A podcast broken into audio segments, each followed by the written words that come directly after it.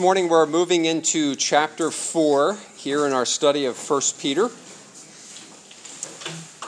And uh, if you remember, last week Will walked us through the end of chapter 3. I'll, I'll be referring back to that a little bit this morning.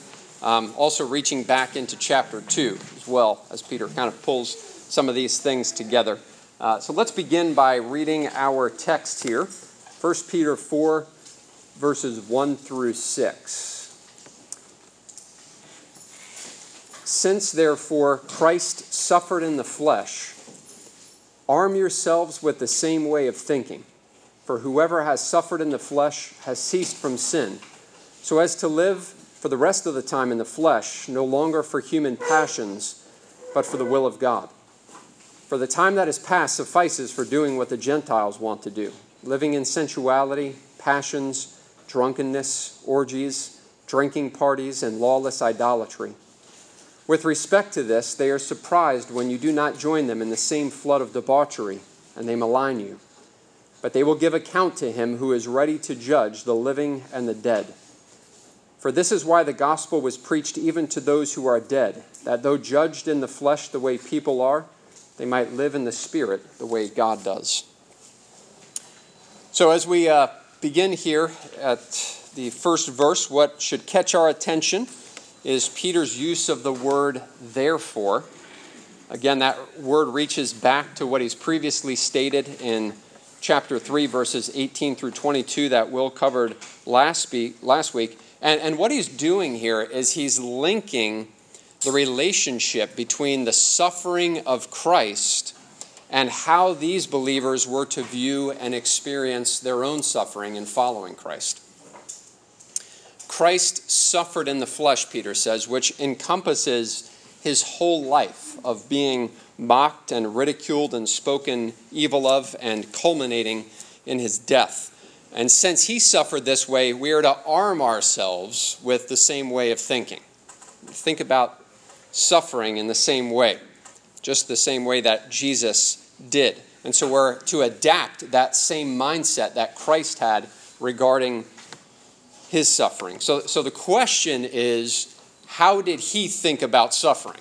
Right? If we're to arm ourselves with the same way of thinking, we need to know how did Jesus think about suffering? And to answer that primarily, uh, we see in what Peter has already mentioned in chapter 2, verses 21 through 23, which I have up here on the screen. If somebody can read that for us, 1 Peter 2, verses 21 through 23. For to this you have been called, because Christ also suffered for you, leaving you an example, so that you might follow in his footsteps. He committed no sin, neither was deceit found in his mouth.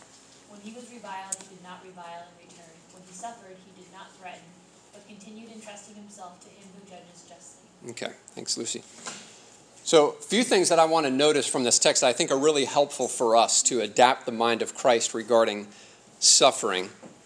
In verse 22, notice here, well, actually, backing up to verse 21, Peter tells us he, he left us an example so that we might follow in his steps. Okay, so there's that aspect of following Christ in suffering, adapting the same mindset that he had. And then in verse 22 specifically, he committed no sin, neither was deceit found in his mouth. He didn't try to deceive his way out of suffering, right? And I think that's a temptation that arises frequently for us when we are suffering for the sake of Christ. If I just tell a little lie here, I could avoid a lot of suffering for following Jesus. And Peter was all too familiar with that reality, wasn't he? He denied Jesus three times when questioned about his relationship to him and he did so as to avoid suffering. Peter's looking at that situation as Jesus is being persecuted, and essentially he's looking at that and saying, I see what they're doing to Jesus right now, and if I'm associated with Jesus, I fear what they might do to me.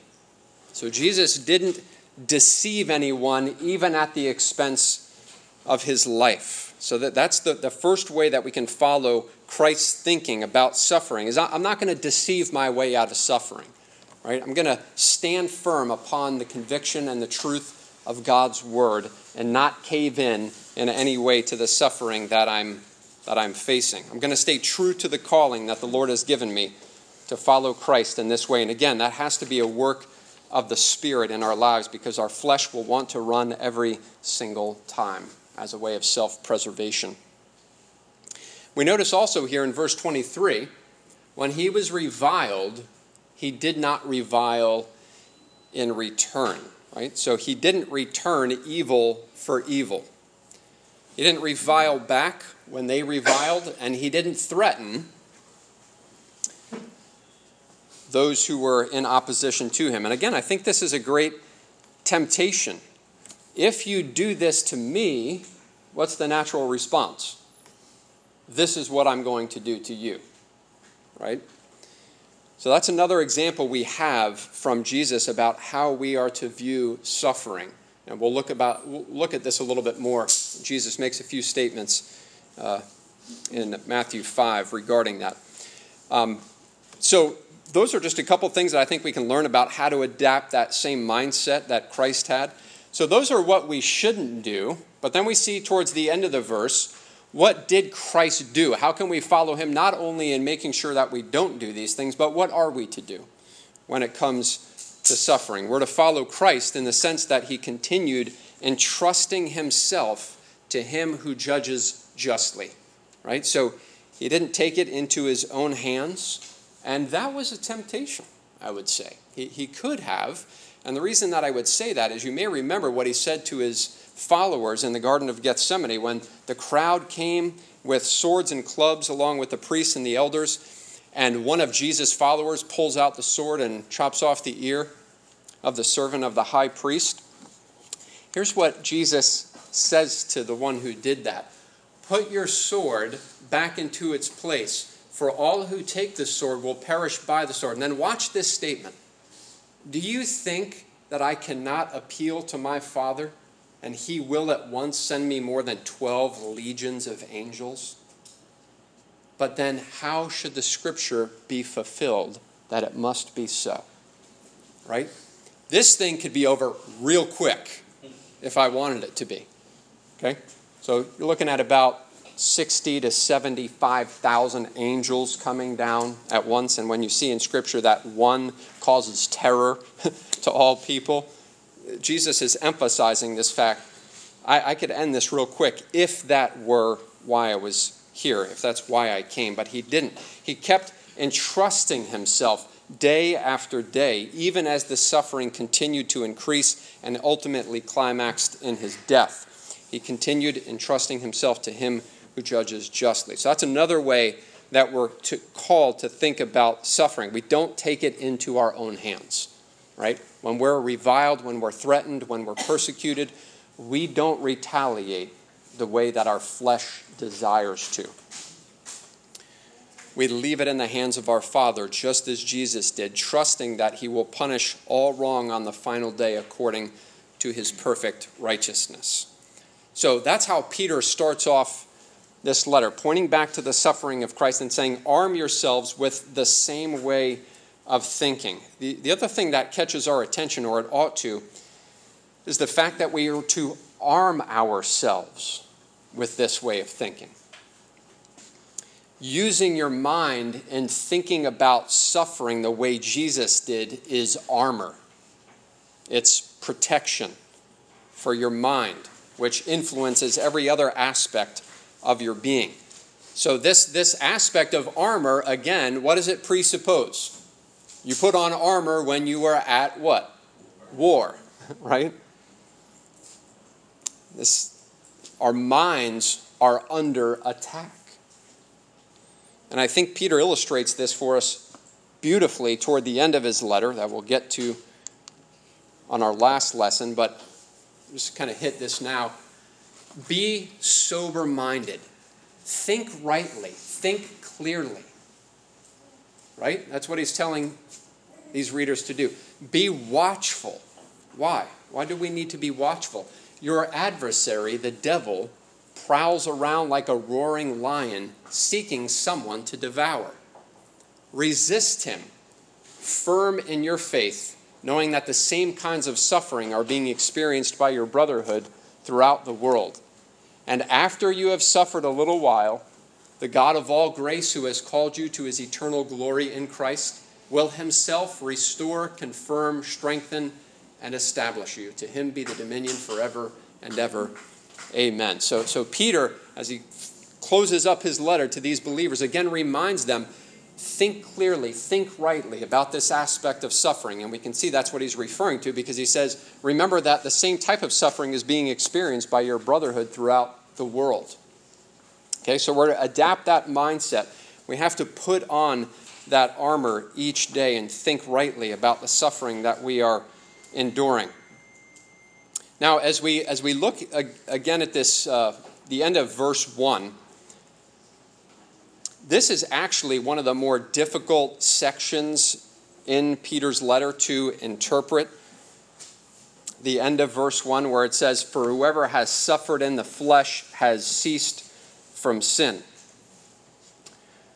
There are mainly two schools of interpretation regarding what Peter is saying here. I just want to lay those out for you and then tell you where I currently am in my understanding of this text.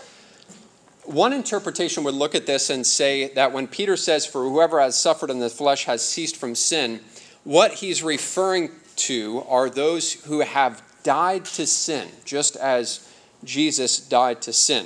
Since that phrase, suffered in the flesh, which is used here earlier in verse 1, refers ultimately to Jesus dying for our sin, we're to see this as referring to our death to sin when we were united with Christ at our conversion. And I want to say that that's a true statement.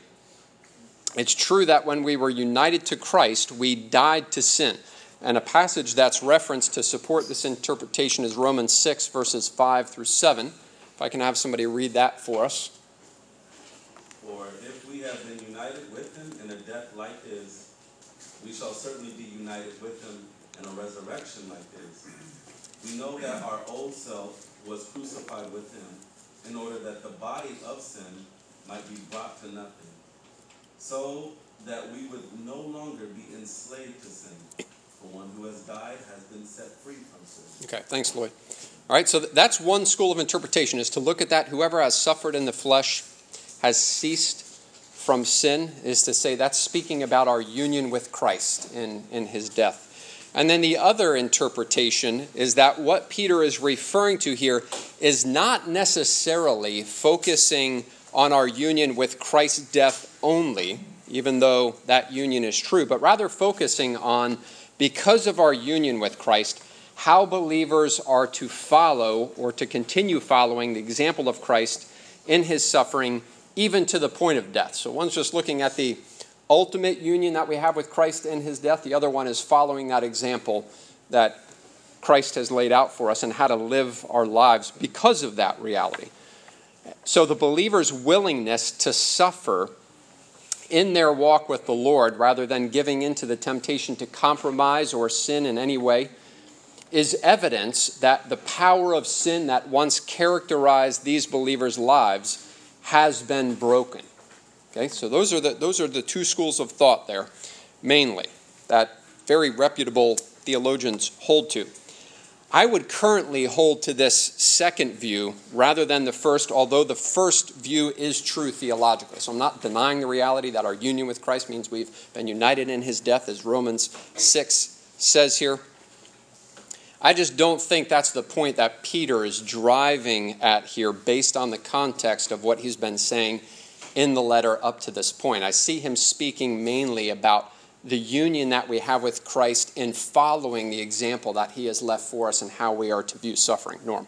Would you have verses to support the second position? I would say the context of Peter's letter is what causes me to, to look at that where I think he's speaking mainly about the aspect of how we are to view our suffering for Christ and the example that Christ has left us. And then when he says, since Christ, in verse 1 here, since therefore Christ suffered in the flesh, arm yourselves with the same way of thinking, I think he's speaking about the pattern that we are to follow Christ in regarding our suffering.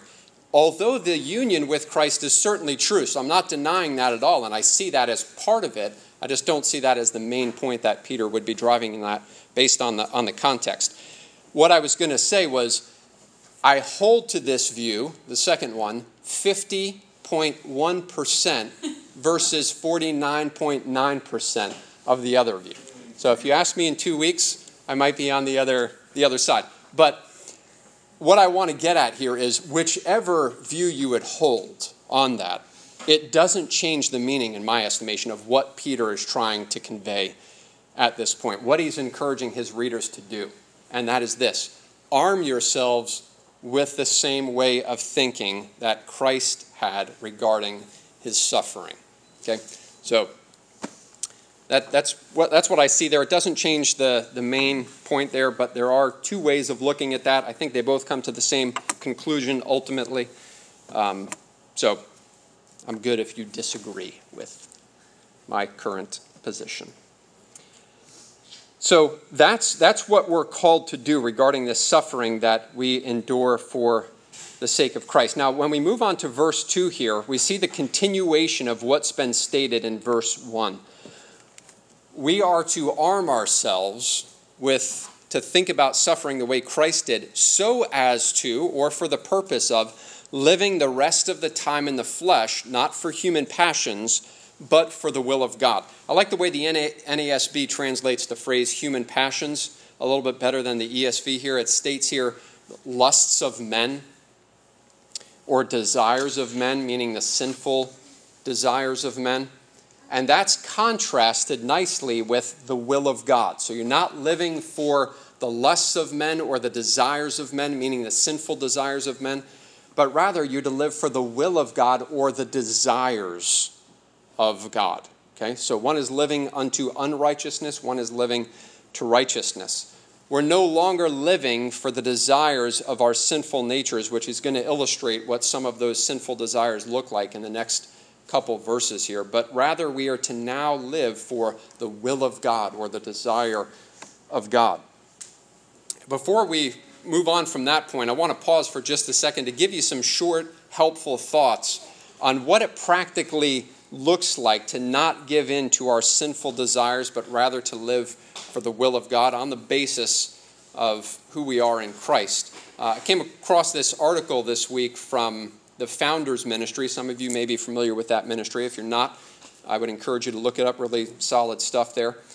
Um, and in this article, they referenced a great Puritan book by Thomas Watson called The Godly Man's Picture, um, which is a really good book. I went through it years ago.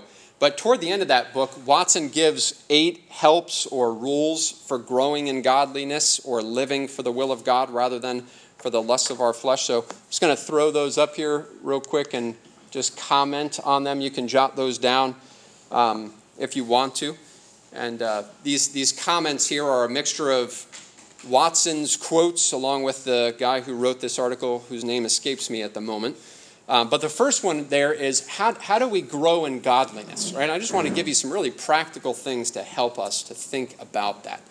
The first one that Watson mentions in his book is use the means of grace.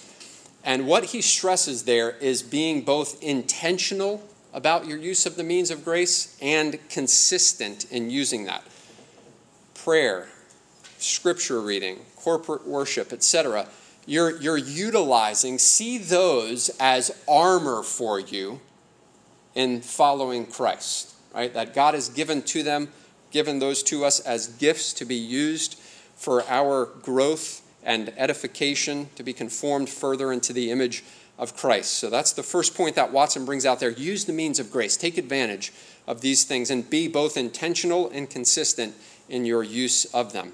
The second one that he mentions here in his book is beware of the world. And I like what Watson said here. He said, The world eats the heart out of godliness, as the ivy eats the heart out of the oak. The ivy just slowly grows up the oak and begins to deteriorate at it. Right? And that's what the world can do if we're not guarding our hearts. We must remember that this, this world, as a system and kingdom, is at war with the kingdom of God and the life of faith. So we want to know its dangers and guard ourselves against all the little temptations that are thrown at us on a daily basis by, by the world, keeping watch over our hearts. Uh, the third point that Watson mentions here is set your mind on things above. He says, accustom yourself to holy thoughts. Growing in godliness is connected to where your mind and your heart dwell. So be sure to, to give yourself specifically to the biblical discipline of divine meditation on the truths revealed for us in Scripture. And an excellent book on this, um, I don't know how well you can see that, but is God's Battle Plan for the Mind by David Saxton. Uh, the subtitle there is The Puritan Practice of Biblical Meditation. Excellent read, really good. I referenced this about a year ago when I preached a sermon that dealt with uh, incorporating meditation and, and kind of the lost art of it in, in our day. But that's a really good, if you're looking for something just to kind of get your feet wet on the aspect of uh, understanding what biblical meditation is um, and is not, he spends like the first couple chapters. Here's what it isn't. Make sure you don't adopt any of these pagan practices. And then here's what it, here's what it truly is. So that's, that's a really helpful um, book there. Reformation Heritage Publishing is the one who uh, puts that out. But just type it into Google and you'll see all kinds of different things come up for it. Number four, watch your hearts. We must guard our thoughts and affections by praying against sin and watching against temptation. Watson says this the heart has a thousand doors to run out from. Isn't that true? Made me think of um, you know, prone to wander. Lord, I feel it. Prone to leave the God I love, right? There's so many different ways that you can go. And Calvin once said the heart is an idol factory, right? It's constantly coming up with things. So we, get, we got to watch our hearts, uh, observe it carefully, constantly push our hearts back to the gospel where we find our, our, our identity, our hope, our confidence, our strength, our salvation. Keep pointing your heart back there. Number five is guard your time. Uh, Watson says this time misspent is not time lived, but time lost. Uh, maybe you've heard it said before that time is a precious commodity, and that certainly is true.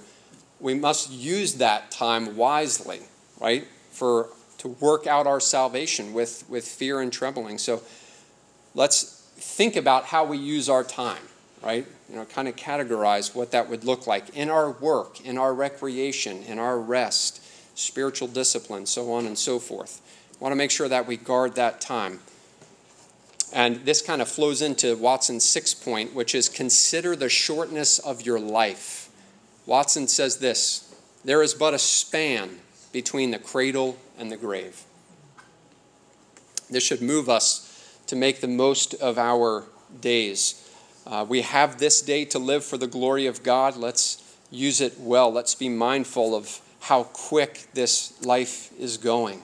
Uh, and indeed is, is a mist that appears for a little while and then, and then is gone. So let's use it. Let's, let's promote the priority of godliness as we live now. And, and what we're doing is we're preparing for that life that is, that is to come.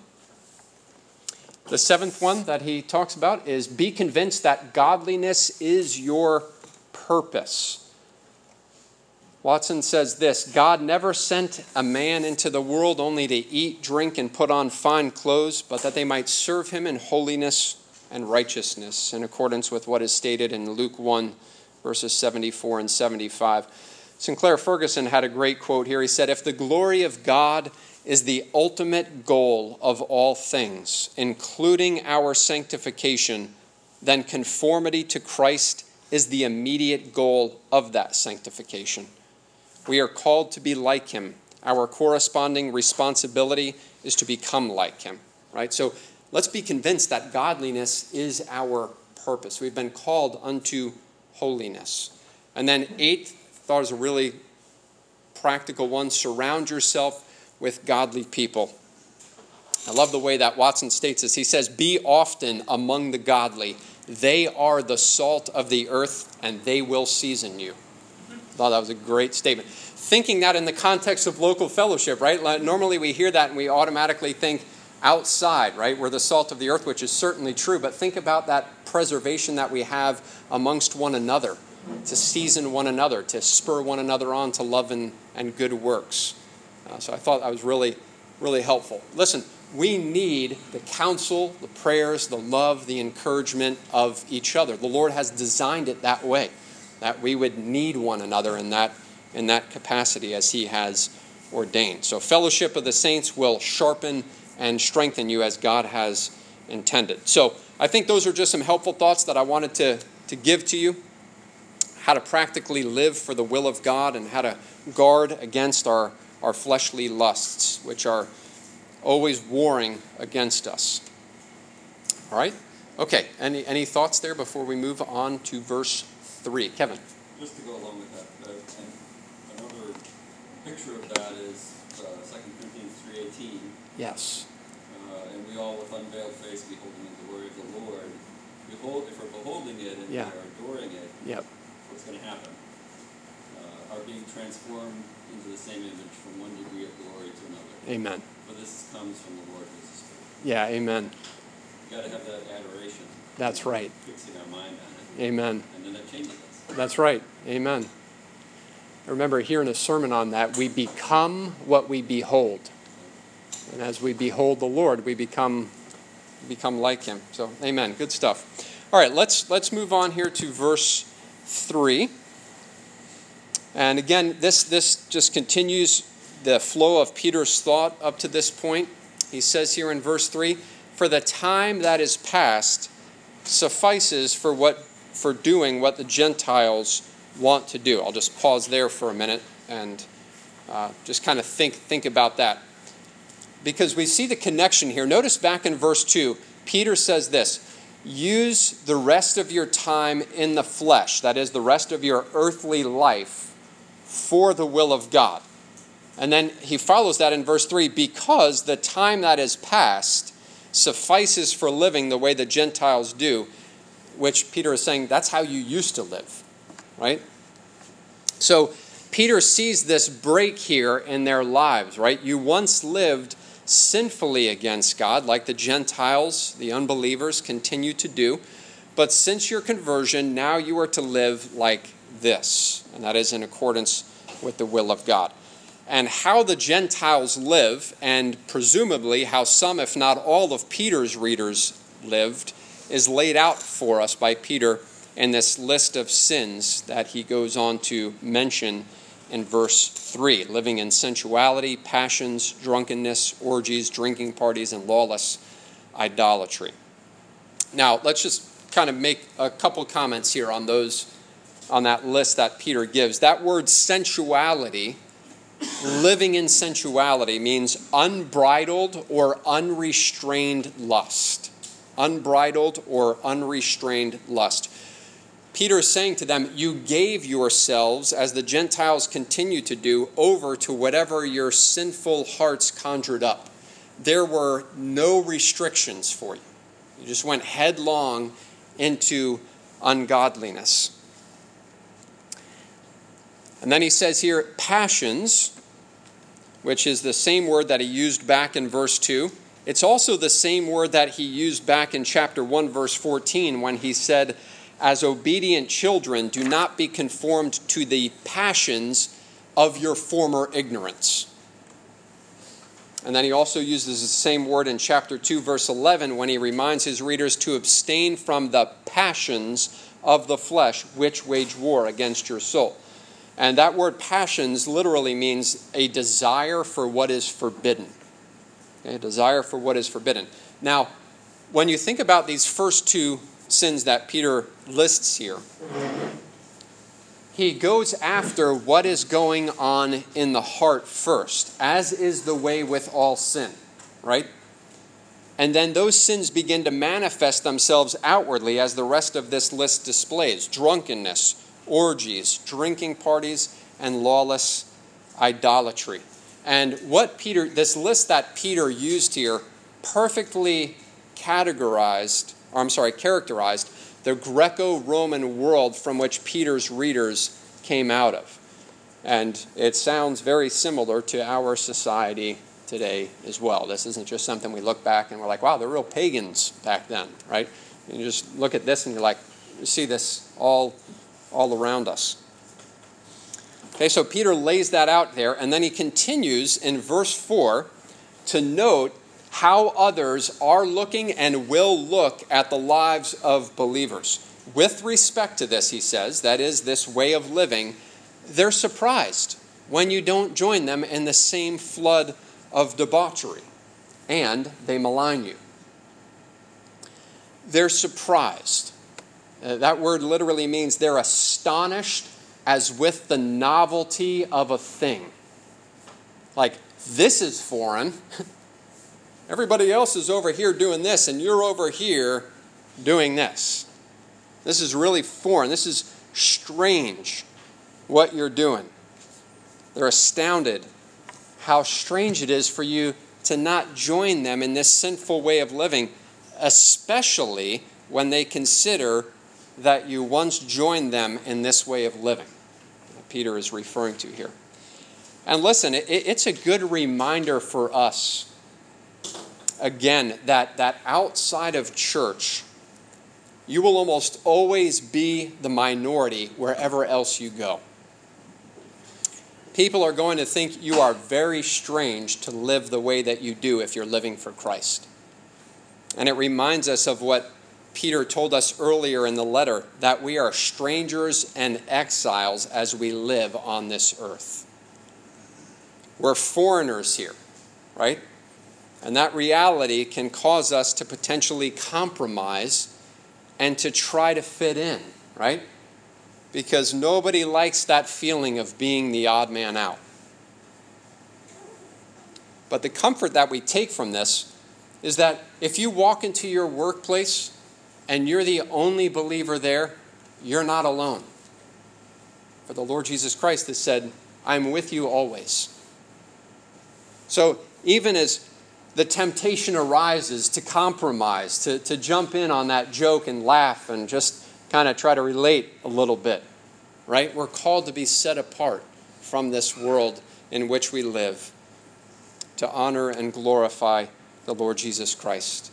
So Peter tells his readers here here's what you're to abstain from. The temptation's going to be there for you to compromise and, and to blend back in some way. But don't do that. And as you don't do that, here's going to be the reaction of unbelievers around you. You know, what a gift, too, that God gives us His Word to encourage us with these realities that, that we face. I remember reading 1 Peter 4 for the first time after I became a Christian. And ashamedly, my life was marked by what, much of what Peter is talking about here. And I remember how comforting it was that although my friends that I used to run with thought that I had totally lost my mind, God was showing me through His Word that this is how they're going to respond when I follow Him instead of the life that I once lived. I mean, this is like gold. And I was like, oh, thank you, Lord. This just helps me. It puts everything into context, and perhaps you can relate to that on some level as well. This is how you once lived, this is how you are now living for the glory of God. So, so they think it's strange, this life that you are now living. And it's not enough for them to just be surprised, Peter says here, but they must malign you as well. Now let's think about that. Why? Why is it not enough for the unbeliever just to say, that's, that's odd? Why are they also maligning the people of God? Audrey. Because they feel, in a sense, that we are looking down at them. Mm-hmm. And therefore, they want to bring us down to where they are. Right. Very good. Right? Hopefully our light and salt is penetrating into the lives of unbelievers. That's an uncomfortable thing. I can remember before I became a Christian, when I was working at Publix, I had a guy who was a Christian. He would try to talk to me from time to time. I would do my best to stay away from this guy, right? Because I just wanted to distance myself, and, and you would try to think of things that you could tag on that person to kind of bring them down so that you could feel comfortable in the sinful way that you are living, right? And so these unbelievers, they're going to, it's not enough just to be surprised, they must malign. They must comfort themselves in some way falsely. So Peter says here, they speak evil of you for this life that you're now living. You're being persecuted by them now, those that you used to associate with. And what's important here is even though they are surprised by how you are living, we are not to be surprised by the fact that they are surprised and now malign us. Peter mentions this a few verses later in verse 12 here when he says, Beloved, do not be surprised at the fiery trial when it comes upon you to test you as though something strange were happening to you. Okay? We're not to be surprised when people malign us and they speak evil of us and, and they mock us and ridicule us. Right? That shouldn't take us by surprise. And I think too often it probably does. I was just trying to be, you know, cordial and nice and represent Christ, and this person, da da da da right? When we, when we have that same way of thinking, those things won't affect us when we think about the reality of who we are as Christians. We, we don't invite that, but we expect it, right? We don't purposely, let me see if I can get persecuted today. Go out and do something and offend somebody. You may be persecuted just for being sinful, but be persecuted for righteousness' sake. Live for the Lord Jesus Christ, and you will be persecuted. So, the, this maligning shouldn't surprise us, even as our Lord told us this would happen in Matthew 5, verses 10 and 11. If somebody would like to read that for us. Blessed are those who are persecuted for righteousness' sake, for theirs is the kingdom of heaven. Blessed are you when others revile you and persecute you and utter all kinds of evil against you falsely on my account. Okay, so there's Jesus telling us, right, how people are going to respond to these things. Okay, so it shouldn't surprise us. They're surprised that we don't follow them, but it shouldn't surprise us when they speak evil of us or malign us uh, the way that they the way that they do. Now, moving on into verse five here, what Peter seeks to do here is to encourage the perseverance of these believers by reminding them that those who are maligning them and persecuting them will give account to him who is ready to judge the living and the dead. They must not give in to the temptation to compromise or renounce their faith so that they can avoid persecution and be looked upon with favor within society. That approval that they may be tempted to compromise for, compromise for is short lived. And Peter reminds them of that because there is a great day of reckoning that is coming for all humanity, both the living and the dead, and this has reference to the final judgment. The reality of that final judgment is a great motivator to genuine perseverance in the Christian life. We recognize what awaits us as believers a new heavens, new earth, wherein dwells righteousness, as Peter is going to say in his next letter.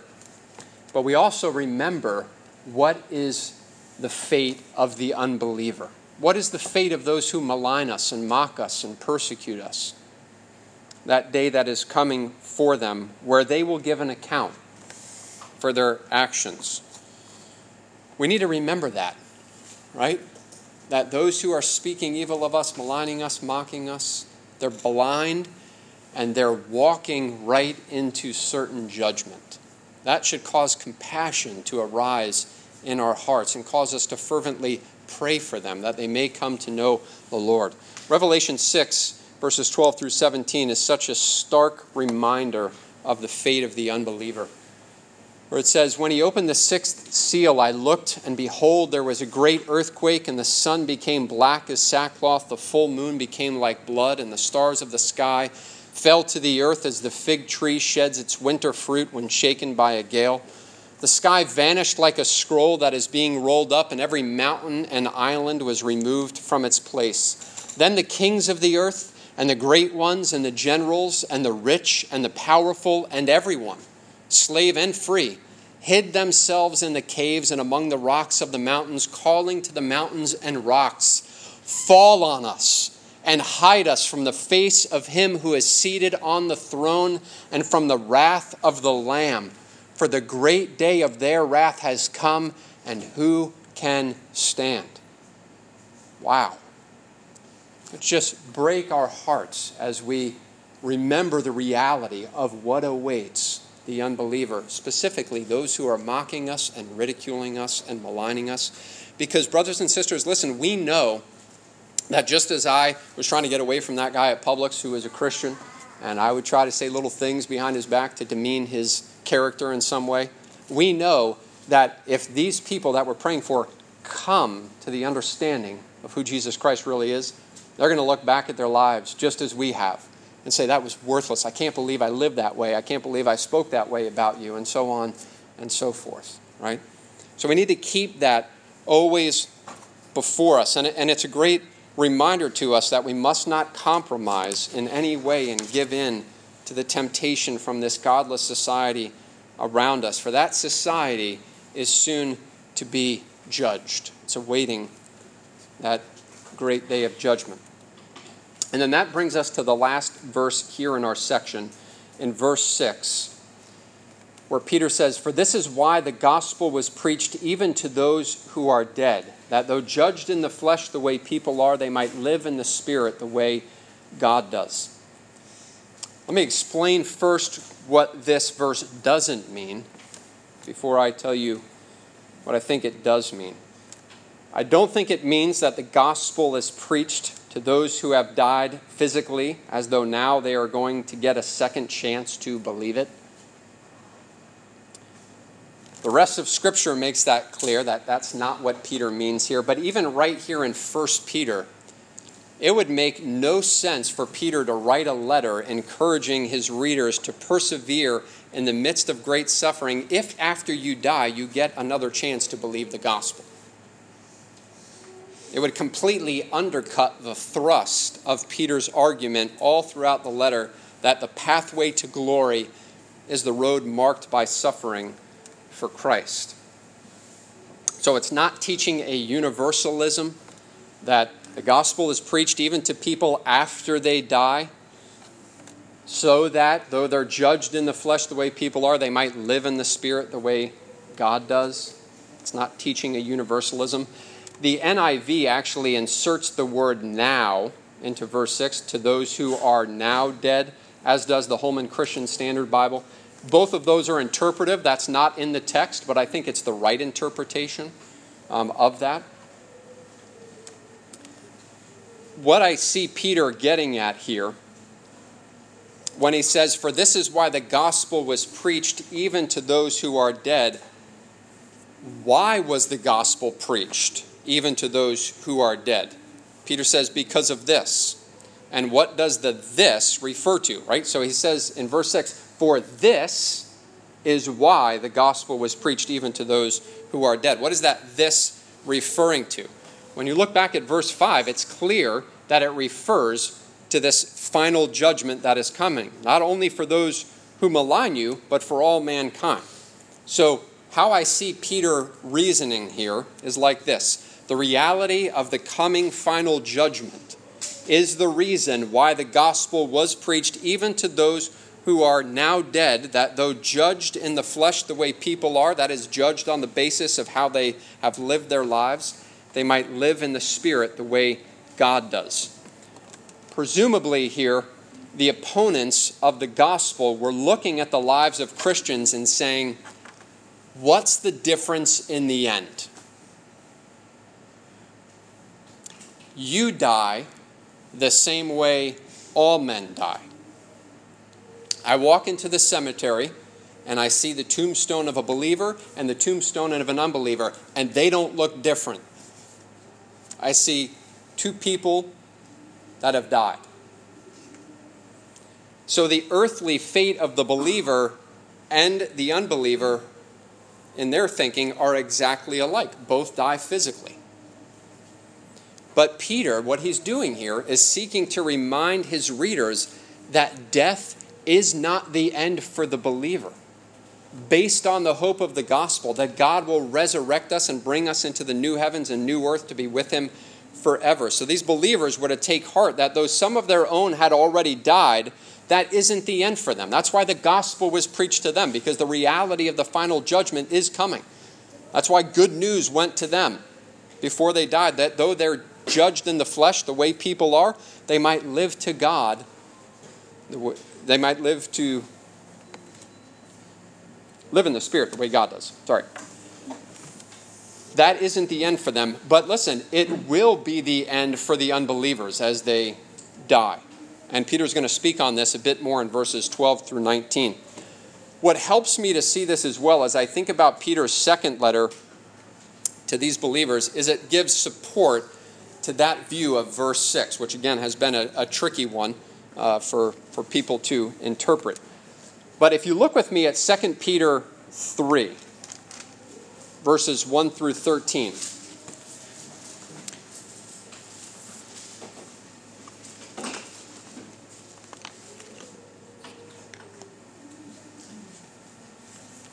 Peter says this This is now the second letter that I'm writing to you, beloved. In both of them, I am stirring up your sincere mind by way of reminder that you should remember the predictions of the holy prophets and the commandment of the Lord and Savior through your apostles, knowing this, first of all, that scoffers will come in the last days with scoffing, following their own sinful desires. They will say, where is the promise of his coming? For ever since the fathers fell asleep, all things are continuing as they were from the beginning of creation. Right? So there's the mindset of the unbeliever. Peter's saying this is how they're looking at this. Right? Where's the promise of his coming? What's the purpose of you living your life that way and enduring suffering for something that obviously is not coming to pass? Verse 5 For they deliberately overlook this fact that the heavens existed long ago, and the earth was formed out of water and through water by the word of God, and that by means of these the world that then existed was deluged with water and perished. But by the same word, the heavens and earth that now exist are stored up for fire, being kept until the day of judgment and destruction of the ungodly. But do not overlook this one fact, beloved, that with the Lord one day is as a thousand years, and a thousand years as one day. The Lord is not slow to fulfill his promise, as some count slowness, but is patient toward you, not wishing that any should perish, but that all should reach repentance. But the day of the Lord will come like a thief, and then the heavens will pass away with a roar, and the heavenly bodies will be burned up and dissolved, and the earth and the works that are done on it will be exposed. That's, I think, pointing back to what Peter said in 1 Peter 4 5, that reality of all men giving an account. Verse 11 Since all these things are thus to be dissolved, what sort of people ought you to be in lives of holiness and godliness, waiting for and hastening the coming of the day of God, because of which the heavens will be set on fire and dissolved, and the heavenly bodies will melt as they burn? But according to his promise, we are waiting for new heavens and a new earth in which righteousness dwells. So I think that helps us to see what was going on during the writing of 1 Peter as well. That reality that this is how unbelievers were looking at these Christians as they lived their lives for the glory of God. They were surprised that they didn't join them in that same flood of debauchery because they were mockers and scoffers at the promises that God had given to his people. So, what we see in this section here is we're to endure suffering for the sake of Christ, to not lose heart, to not give in to the societal pressure to live debaucherous lives that many of us may have been delivered from, but to continue to entrust ourselves to Him who judges justly, knowing that that final day is at hand in which all men will give an account to Him. So we should take heart that all wrongs will be made right on that day. All suffering will end, and we will enter into unspeakable glory with our King and with his people. Amen.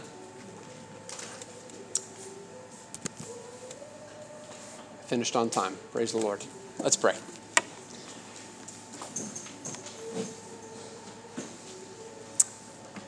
Father, we thank you again for this word that you have given to us. Thank you for reminding us of the reality of what it looks like to follow Christ in this world. Thank you for the admonition to arm ourselves with the same way of thinking, the same way that Christ thought about suffering, we are to think about suffering. Father, you have told us that we're not to be surprised at the persecution and ridicule and mocking that we might endure for following the Lord. And so we ask that you would help us, Lord, in every arena of our lives, whatever that may look like our homes, our workplaces, neighborhoods, unbelieving family, Lord, whatever it may be, help us to joyfully stand firm on the hope of the gospel, the promise of this reality that this glorious day is coming for the people of God. But Father, also remind us of the reality that those who are in opposition to us are really in opposition to you. And they have an awful destiny that awaits them outside of Christ. And so we ask that you would give us compassionate hearts, that you would truly help us to pray for those who persecute us, to love our enemies. And we know that this is spirit wrought. So we ask that you would help us to do that, Father. Help us to utilize the short time that we have here on this earth profitably for the sake of your kingdom and your glory, Lord. We thank you for these things. Pray that you would continue to work in us that which is pleasing in your sight for your glory and for our good. In Jesus' name, amen. Amen. Thank you, guys.